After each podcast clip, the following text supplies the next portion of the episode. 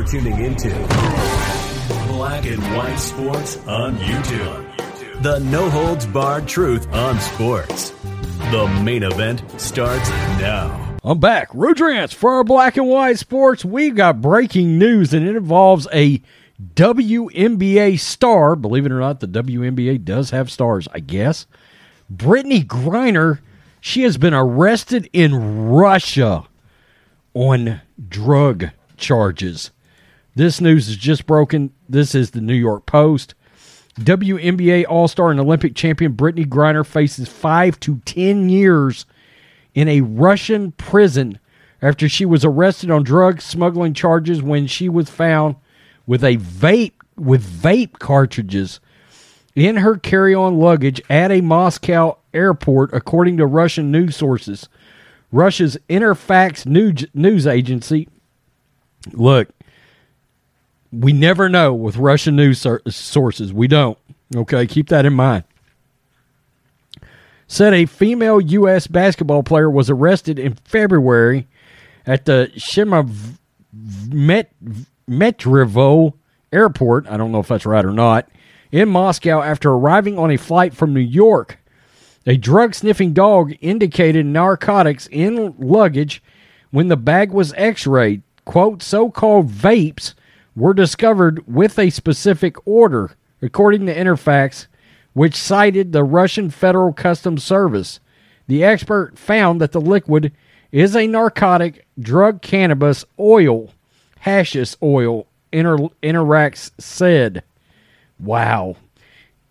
Uh, Interfax said that she was detained as a preventative measure. There is no indication she was released. A spokesman for her WNBA team, the Phoenix Mercury, could not immediately be reached for comment. The U.S. basketball, uh, U.S. basketball did not immediately respond to a request for information. Griner hasn't posted on her Instagram account since February 5th. Griner, 31, a member of the 2014 WNBA champion Phoenix Mercury and 2016 Olympics gold medalist team, has played during the WNBA offseason for the Russian team in the EuroLeague since 2015. Uh, they probably have to supplement their incomes because, frankly, WNBA uh, players, their salaries aren't nearly close to what they are in the actual NBA. Wow. Wow. That's major, major news. Uh, I remember when she was a massive women's basketball star with Baylor. Massive. Um, pretty crazy. I, it's shocking that she, well, she did try to leave, I guess, was trying to get out of Russia and they nabbed her. Man, you better be fully aware what you can do and what you can't do over there. Tell me what you think, black and white sports fans. I know our subs doesn't watch. We don't watch WNBA basketball very much or at all. Um, that league would probably die without the the uh, subsidizing of the NBA.